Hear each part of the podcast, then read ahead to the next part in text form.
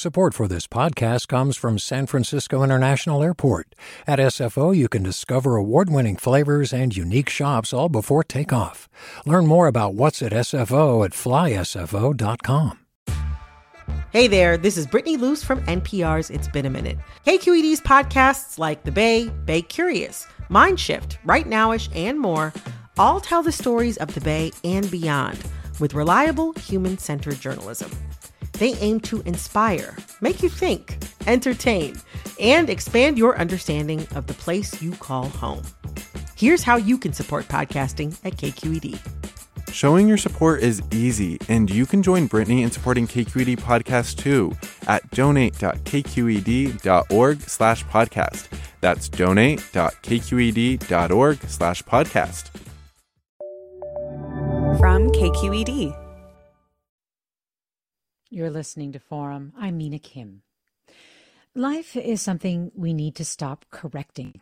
That's what Theo, the single father who narrates Richard Powers' latest novel, Bewilderment, thinks when doctors try to prescribe medication for Robin, his passionately curious and emotionally volatile young son. But as Robin continues to lash out, Theo enrolls him in an experimental brain therapy that expands his empathic abilities and sharpens his scientific gifts. The novel, informed in part by the classic fable Flowers for Algernon, evokes a similar sense of beauty and foreboding. Powers' previous novel is The Overstory, about the social and emotional lives of trees and the humans that interact with them. Richard Powers, welcome to Forum. Thanks so much, Mina. I'm grateful to be on the show. Well, we're grateful to have you. We were just talking about California's magnificent sequoias before the break, something I imagine many listeners now associate with you because of your last book, The Overstory. Um, I don't know if you have any reflections on what's happening right now to California's ancient forests, um, but wanted to give you a chance if it sparked anything for you. Thank you. No, I appreciate that. Uh, I have been watching with the rest of the world uh, with the daily anxiety and uh, watching the extraordinary steps that are being taken to, to, to, save some of the big trees. I was, of course, uh, w- one of the many people who were reduced to tears by the castle fire. And I remember going to Mariposa Grove in Yosemite uh, while researching the overstory and talking to experts there and asking them at the time, which now is you know a handful of years ago, half a dozen years ago, uh, whether there was increasing concern uh, for these trees because of uh, you know the cataclysmic alterations in climate that we're creating, whether the increased droughts, temperatures, fires uh, present great danger. They uh, were were quite uh, adamant and quite reassuring at that time that the immense uh, fire resistance that these trees right. uh, have developed, as as Lauren Sommer mentioned in in, in the previous segment, uh, would you know would guarantee that uh, you know that that these durable trees would be around for a long time to come, and you know that it's tough to bring down a three thousand year old tree, a tree uh, whose species is you know uh, a couple hundred year million adaptation for you know for extreme environment. Uh, but i think that the last few years have been a wake-up call for all of us. Uh, and we as as lauren mentioned we are now in a new place and we have to be taking a completely different uh, sense of what's needed to intervene if we if we want these majestic creatures as uh, part of our lives uh, in the future well, your new novel, Bewilderment, also deals with these large questions and, and of course, about nature as well and the cosmos uh, this time. But you've called it a more intimate novel than The Overstory, even a pandemic novel. And, and I was curious what you meant by that. Yes, Bewilderment is at face value very different from Overstory. You know, Overstory is is is a long, you know, more than 500 page book uh, with uh, with a huge cast, uh, nine major characters and several minor ones. Um, it unfolds over a couple of centuries. It's written in numerous different literary styles from numerous different perspectives. Bewilderment at face value seems to be almost the opposite. It is less than half the length of, of Overstory Uh, it is entirely dominated by two characters Theo Byrne, uh, a single father in his late 30s, an astrobiologist who's struggling to raise uh, his troubled, intense uh, nine year old son, Robin, uh, whose mother has died about two years before the, the book be- begins. This book is uh, uh, stylistically much simpler. It's, it's, it's entirely told through the first person perspective of Theo. Uh, so there's really only one uh, uh, literary style that's explored. Mm-hmm. Uh, and yet, despite all the differences between the books, I think of Bewilderment almost as a kind of uh, bud from the tree of Overstory. Uh, Overstory asks this, you know, large question of, you know, uh, what is it that we need to become uh, in order to return to planet Earth, to live reciprocally in uh, in interdependence with the neighbors, and to give up this human exceptionalism and this culture of domination and mastery? How how how can we make that change? What would it look like? And uh, in bewilderment, I take that same preoccupation, the question of how far we've wandered from the more than human world, and I try to dramatize in a fairly simple story, almost a fable, what that change in consciousness might look like, how one person, in this case, a nine year old boy, might be changed by coming to inhabit that way of thinking about the world. I started by reading a quote from Theo saying, Life is something we need to stop correcting, which evokes this sense of intervention. Um, there's this point in your book where Theo tells readers a little bit about Robin, who's been diagnosed by several doctors, although not definitively, um, as being on what, as readers, we assume to be on the autism spectrum. And Theo explains how he processes that information. And I was wondering if you could read a little bit of that part from the book. It starts on on page four um, with uh, with Theo reacting to yet another doctor telling him about Robin, and then describing a little bit about what Robin goes through. Would you mind, Richard right. Powers? I'd be delighted. Uh, so this is uh, following a brief section uh, where where Theo is ruminating on the intensity uh, of his son and the ways in which Robin uh, diverges quite pronouncedly uh, from other boys of his age. Uh, and yet he's pushing back against a medicalization. He he wants to believe somehow that although his son is clearly very, very different and has very distinctive uh, personality and behavioral traits, uh, he he would like to believe somehow that the, the trauma that Robin has lived through in the loss of his mother might go a long way uh, toward um, uh, understanding the boy better than this kind of uh, Uh, imposition of diagnosis. On rough nights, when Robin retreated to my bed, he wanted to be on the side farthest from the endless terrors outside the window. His mother had always wanted the safe side too. He daydreamed, had trouble with deadlines, and yes, he refused to focus on things that didn't interest him. But he never fidgeted or dashed around or talked without stopping, and he could hold still for hours with things he loved. Tell me what deficit matched up with all that? What disorder explained him? The suggestions were plentiful, including syndromes linked to the billions pounds of toxins sprayed on the country's food supply each year. His second pediatrician was keen to put Robin on the spectrum. I wanted to tell the man that everyone alive on this fluke little planet was on the spectrum. That's what a spectrum is. I wanted to tell the man that life itself is a spectrum disorder, where each of us vibrated at some unique frequency in the continuous rainbow. Then I wanted to punch him. I suppose there's a name for that too. Oddly enough, there's no name in the DSM for the compulsion to diagnose people. When his school suspended Robin for two days and put their own doctors on the case, I felt like the last reactionary throwback. What was there to explain? Synthetic clothing gave him hideous eczema. His classmates harassed him for not understanding their vicious gossip. His mother was crushed to death when he was seven. His beloved dog died of confusion a few months later. What more reason for disturbed behavior did any doctor need? Watching medicine fail my child, I developed a crackpot theory. Life is something we need to stop correcting. My boy was a pocket universe I could never hope to fathom.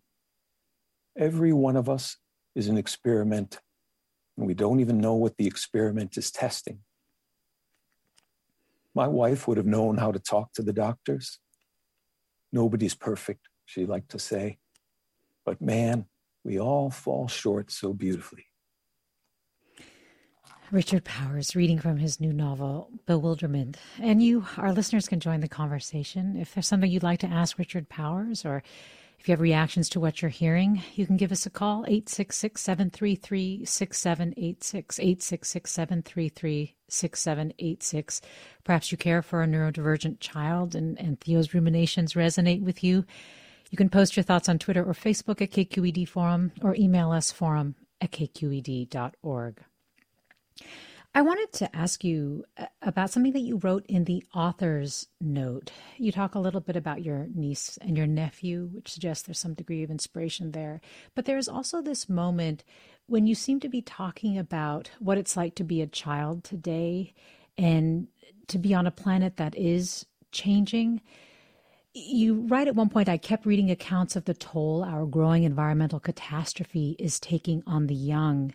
And it made me ask if if you in some ways are concerned about the way while climate change is such an important and incredible issue, are you asking us to think about the way we talk about them with with people who probably who don't live in this current world, who haven't missed out on a better world. They're living in the now, you know? Yeah, yeah. You know, uh, Robin is an exceptional child. There's no question about that. It, you know, there there is so much about him that isn't normative. Um, whether or not Theo is correct in resisting the diagnoses that doctors give him drives the, the plot of the book and the consequences of his choice actually set in motion the crisis and climax of the story. However, even though I cast Robin as being uh, unusual and non normative, I think he is absolutely representative of children in at least that one respect. Uh, his trauma in the face of discovering the state of the world and his incredulity at adult indifference or ignorance of this crisis is absolutely epidemic among children. I, you know, I recently, you know, for, for the promotion of the book, I did happen to do a radio show in the UK uh, with, with a, a, young woman named Maya, Maya Rose Craig, and she, you know, has has has written uh, books about uh, youthful activists. But she's saying it is it is it goes without saying that if you are young, you are living in a state of trauma about what's happening to the world, and I, I believe that to be the case. Let me go to caller Isra in Santa Clara. Hi, Isra. Hi. Um, I really loved what the author said in his passage that he read. I actually have a young son who is diagnosed with autism, and we've gone to many doctors and many different places, and it's been what he said in that passage. Like I, I felt that experience. Like they don't know exactly, um, you know, what my son is going through. So I thought it was very beautiful, and it resonated with me deeply. Thank you. Thank you, Richard Powers. I'm very encouraged to hear that. Thanks for calling in. You know, this book is not a, an anti medical establishment diatribe. It begins with the concession that medicine's attempts to understand these uh, epidemics, uh, these, these new and rising uh, mental challenges facing children uh, is still uh, in its infancy, and and our diagnostic categories are still very crude and fluid and, and works in progress, and that's challenging for for parents, and it's challenging for doctors as well. But you know, at, at least to some degree, I I do you know when when Theo pushes back and says, "I'm hearing multiple things here. I need more certainty before I can act." My child is very young. To to put a very young child on medications in an almost experimental like way is a big decision for me. I just need to to to to make sure that I don't replace the, the individual child with this diagnostic category. And I, I think that's at the heart of this this challenge. And you know, I don't, I I I don't have a, a an answer for for parents who are struggling with something similar. Uh, but I I do think that we need to be uh, open and sympathetic uh, to the need to see difference not necessarily as a harmful thing that that needs to be uh, regulated or normatized. Uh, I think so much of our richness and potential as a species, and so much of our prospects for the future are going to be, depend upon seeing huge difference among people, not as a liability, but as an asset. Your novel has this distinct sort of dystopian undercurrent to it. And when you're talking about, you know, seeing people and differences as assets, I'm struck by that because the book is set sort of within this Trumpian political landscape uh, that feels familiar, but but it's almost like what the US would have gone through and how we would have turned more authoritarian if Trump had been reelected. You're talking about executive orders and tweets systematically sort of chipping away at civil liberties. Why did you set your novel in a climate like that? Is it in mm. part to try to hit home what you just said earlier, or was there more to it? You know, when I first began to understand what kind of book I was writing, I was trying I, I, I, was trying to cast the story as a more traditional social realist book that did reference real world events and real world chronologies and real world personalities by name and specifically by date and by place. And little by little, I realized I was writing a kind of soft science fiction. Uh, the, the, the, the book is uh, propelled by a plot uh, involving technology called decoded neurofeedback that actually exists as a therapy, but I, I extend it and uh, increase its capacities beyond its current uses. Uh, and whether or not uh, the, the world that I describe is one year away or five years away or may never happen, uh, I'm not sure. But the point is to pr- produce precisely the effect that you mentioned uh, rather than to invite a reader to say, This is Earth, and I know what Earth is like, I put them in a place that's a near Earth. You know, science fiction likes to use this uh, near future uh, technique. And, you know, the, the world as we're living in it, but with the rules just slightly changed because some new technology has come along to shift all the groundwork. Well, my, this book is a kind of near present it's a parallel Earth. It's a it's familiar enough to be recognizable, but strange enough to produce that uh, slight derangement and distortion that you mentioned, so that you don't know from one page to the next uh, whether this world will follow the trajectory trajectory of our own world. And I have to say, you know, the, you, you're mentioning uh, the, the, the geopolitical crises in the book and this kind of road not taken, the trajectory um, uh, uh, of uh, totalitarianism, uh, we're not out of the woods yet. True. Richard Powers. We'll have more with him after the break. You're listening to Forum. I'm Mina Kim. Support for Forum comes from San Francisco Opera. Set 10 years after a school shooting, the critically acclaimed opera Innocence takes us into a complex emotional journey where our understanding of innocence and guilt is constantly upended. Kaija Saariaho's ethereal score collapses the past into the present as a community of survivors grapple with how to move forward.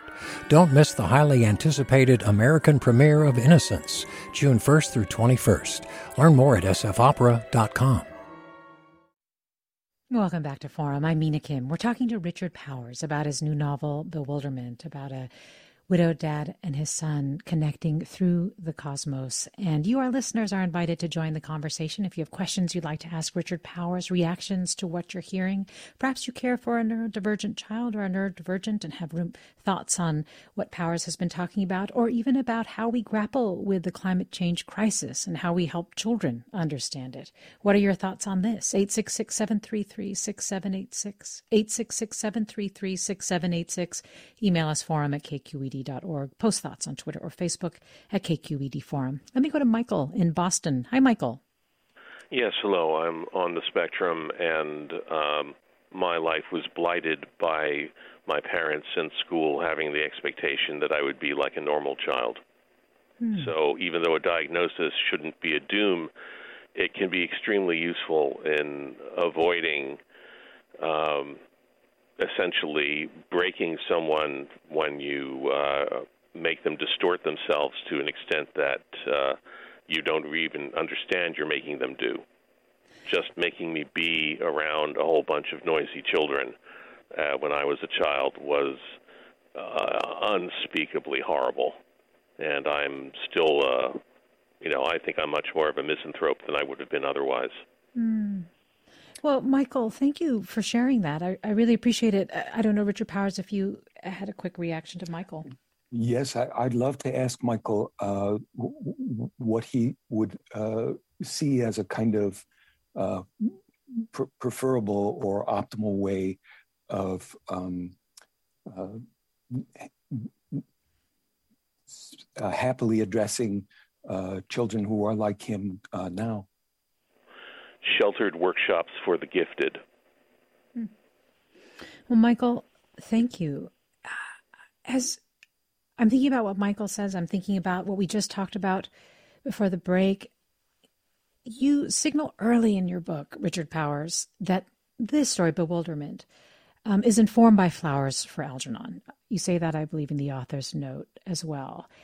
And we have this sense of loss to come. We have a bit of a sense of foreboding through the book. Was this by design? Why did you feel it was important to talk about flowers for an Algernon early? You know, uh, the the the technique uh, that uh, underwrites the therapy that Robin eventually uh, uh, engages in uh, is based on an actual technique called decoded neurofeedback. And uh, it's been around for over a decade. Um, I first learned about it in 2013. And uh, when, I, when I did read about this idea of training people to emulate uh, the brain patterns of pre of, of other people that have been recorded and used as a template it it chilled me, and it it also uh, immediately uh, set loose a kind of imaginative exploration of that uh, possible uh, technological intervention as something like a, uh, an emotional intelligence trainer. That that a person who could uh, gradually learn uh, to um, experience emotional states that that are different from their own uh, m- might somehow uh, more rapidly um, expand their own repertoire of of em- emotional intelligence. And I thought, well, that that actually, as a plot, sounds a little familiar. And it took me a moment to remember the story that I had read when I was just a little bit older than Robin about a, a science fiction intervention that allows an individual person to enhance their intellectual uh, capacity. And I, I, I, went back to look at Flowers for Algernon, and I saw that Daniel Keyes uses as his epigraph a passage from Plato's Republic, uh, the allegory of the cave. Mm-hmm. You know, where we're all locked in a in a cave, watching shadows on the wall and taking it for reality. And one of us breaks out and goes outside and sees, no, actually, there is a reality out here, and what we've been what we've been experiencing is a is a simulacrum. Uh, and and this the passage that Keyes uses is is from precisely that moment. And Plato says uh, the mind like the eye, knows two kinds of bewilderment going into the light and coming out of it. And when I read that epigraph, I realized that the story that I had in mind was another version of Plato's cave, another way of saying we all are somehow trapped uh, inside the locked room of our of our of our own constituent temperament and experience. And of course, the mind is going to be bewildered if it leaves that room and goes into the light. And of course, it's going to be bewildered again when it has to leave the light and come back into the into the enclosed confines.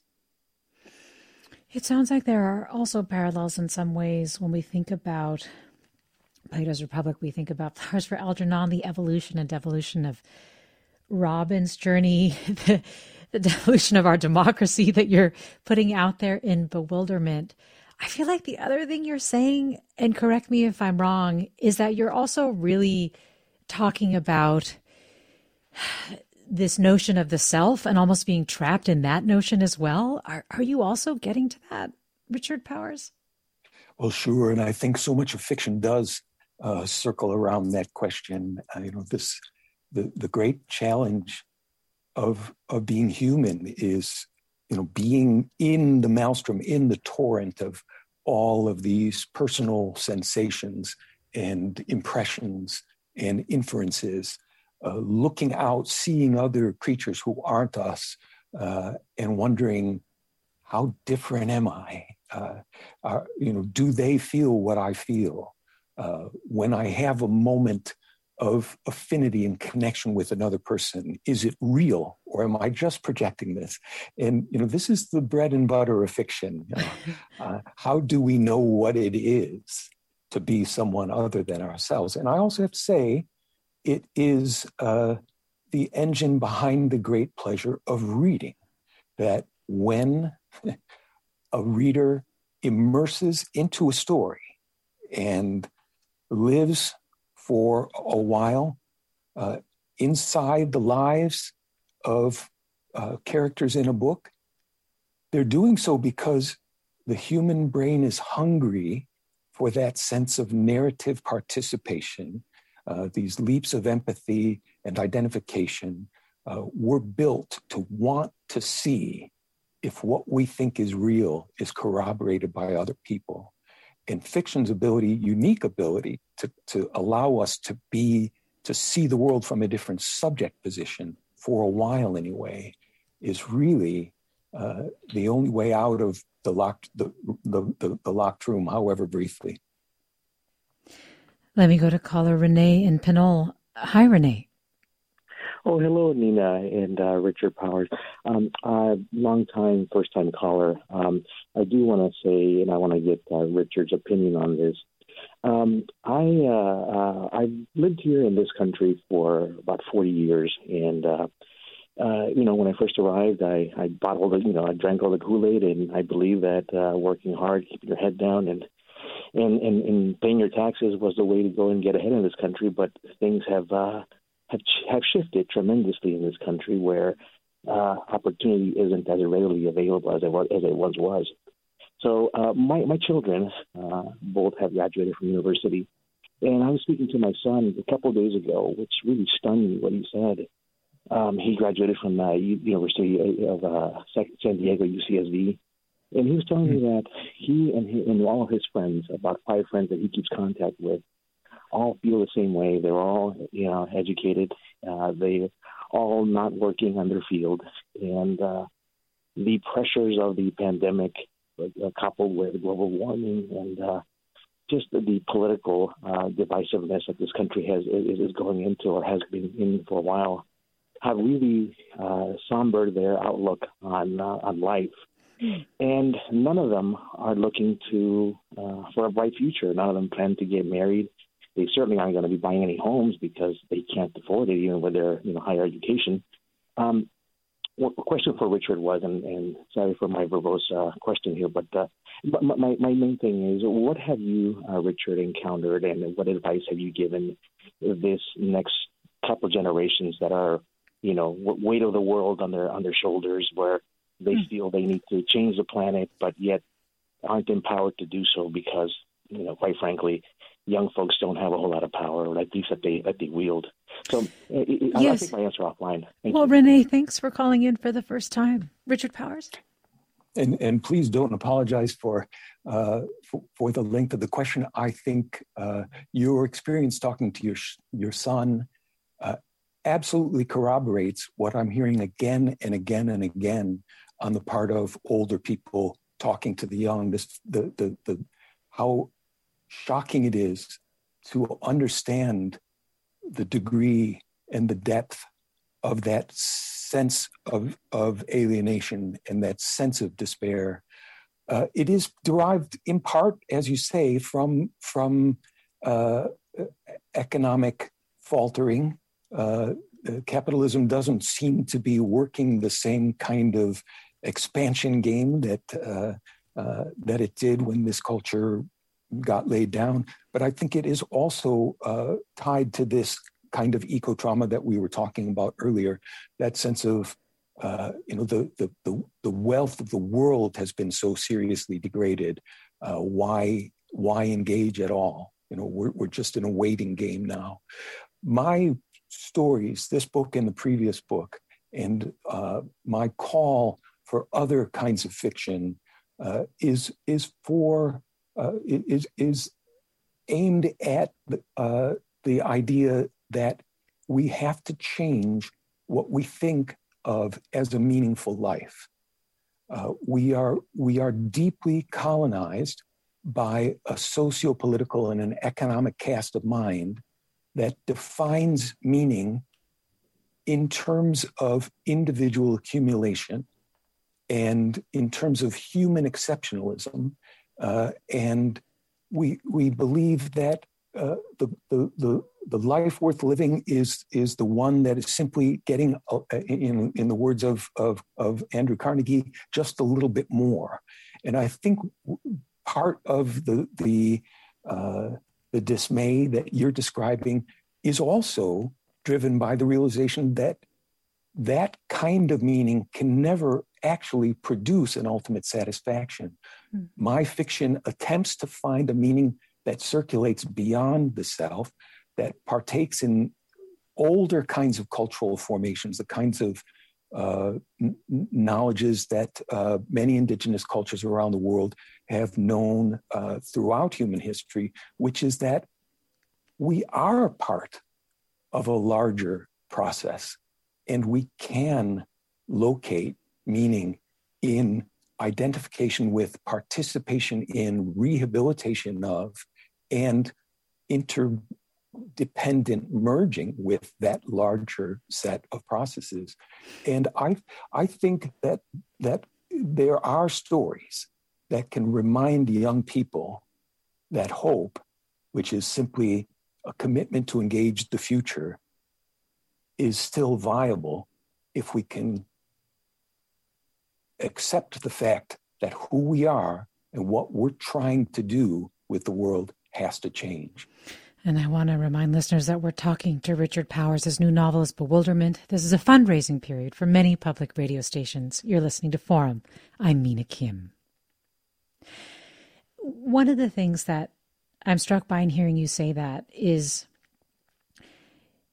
is you you gave an interview to the New York Times and they quoted you as saying, How did we lose our sense of living here on earth? How did we become so alienated and estranged from everything else alive? How did we con- get convinced that we're the only interesting game in town? And when I hear you talking about interdependence, when I hear you talking about novels as a way to sort of get outside of yourself, it sounds like you really feel like this is a way to get at and to address some of the biggest issues facing our time, like climate change, like the climate apocalypse that feels like it's upon us. Mm. You know, there's a line in my previous novel, The Overstory. Um, all the best arguments in the world won't change a person's mind. The only thing that will do that is a good story. And often we approach climate catastrophe uh, as a series of arguments, a series of facts and figures, and uh, an engineering problem. You know that uh, we know that uh, a certain parts per million threshold uh, is viable. We know we're above that. We know we have to get our parts per million, you know, of carbon in the atmosphere down below that threshold, and I think that can be demoralizing for a lot of people. That story is say is still the story of uh, mastering the world through a series of te- technological interventions without necessarily changing the way that we think about ourselves and our relationship with the more than human. The stories that that I think are going to be necessary to change people's minds, to change what they think of as important and meaningful uh, and, and full of significance are going to be stories that that return us to an understanding of how absolutely contingent our existence is and how dependent it is on so many other kinds of life. Uh, you know, we, I, I, think we wandered into this place through technology, honestly. As, as our machines got stronger and more powerful, our ability to manipulate uh, the living world uh, became, you know, uh, more and more powerful and unchecked. Uh, we drifted into a kind of lazy way of thinking that somehow we could go it alone, that we and our technological leverage were no longer accountable to the living world. But you know, there's a there's a great quote uh, from uh, the, the, the former U.S. Senator and environmentalist Gaylord Nelson. Uh, he says uh, we have to remember that the economy is a wholly owned subsidiary of the environment and not the other way around. And so, you know, the, the, the what I'm advocating for is a kind of um, uh, purpose and uh, joy inflected life that acknowledges that living among the neighbors in a reciprocal environment will be as rewarding as the rewards that we have tried to extract from thinking purely economically in the in the in the limited sense of that word. We have less than a minute, but I read that part of this book was inspired by a hallucinatory sensation of carrying a child on your shoulders it's a personal question. Again, we don't have much time, but you do not have children of your own, correct? I don't, but I have been a surrogate parent to a couple of children who were deeply important to me, and I think it were it was these children who I was challenging, uh, channeling uh, when I felt that perception uh, of a child on my back on a trail oh. in the ah. woods, and came up with this idea of writing this book. Well, I thank you for reminding us to channel a childlike mind. Uh, Richard Powers, your novel Bewilderment, thank you so much for talking to us about it. Oh, my pleasure. Thanks for having me on the show. This is Forum. Funds for the production of Forum are provided by the members of KQED Public Radio, the Germanacos Foundation, and the Generosity Foundation, and the Bernard Osher Foundation, supporting higher education and the arts. Support for Forum comes from San Francisco Opera. Set 10 years after a school shooting, the critically acclaimed opera Innocence takes us into a complex emotional journey where our understanding of innocence and guilt is constantly upended. Kaija Saariaho's ethereal score collapses the past into the present as a community of survivors grapple with how to move forward. Don't miss the highly anticipated American premiere of Innocence, June 1st through 21st. Learn more at sfopera.com. We've all got those parts of our house where the internet just won't go. Well, if you had wall to wall Wi Fi from Xfinity, you could worry less about dead spots. Because with wall to wall Wi Fi from Xfinity, you get fast speeds, reliable connection in every room, and power for all of your devices, even when everyone's online. That's wall to wall Wi Fi only with Xfinity. Restrictions apply, not available in all areas, actual speeds vary all over the country. We need to improve reading in Wisconsin. Schools are changing the way they teach reading. I'm calling for a renewed focus on literacy. We have gotten this wrong in New York and all across the nation. And it's happening because of a podcast. I think your podcast has changed my life. And I'm going to share this podcast with everyone I meet. Sold a Story investigates how teaching kids to read went wrong. New episodes of Sold a Story are available now.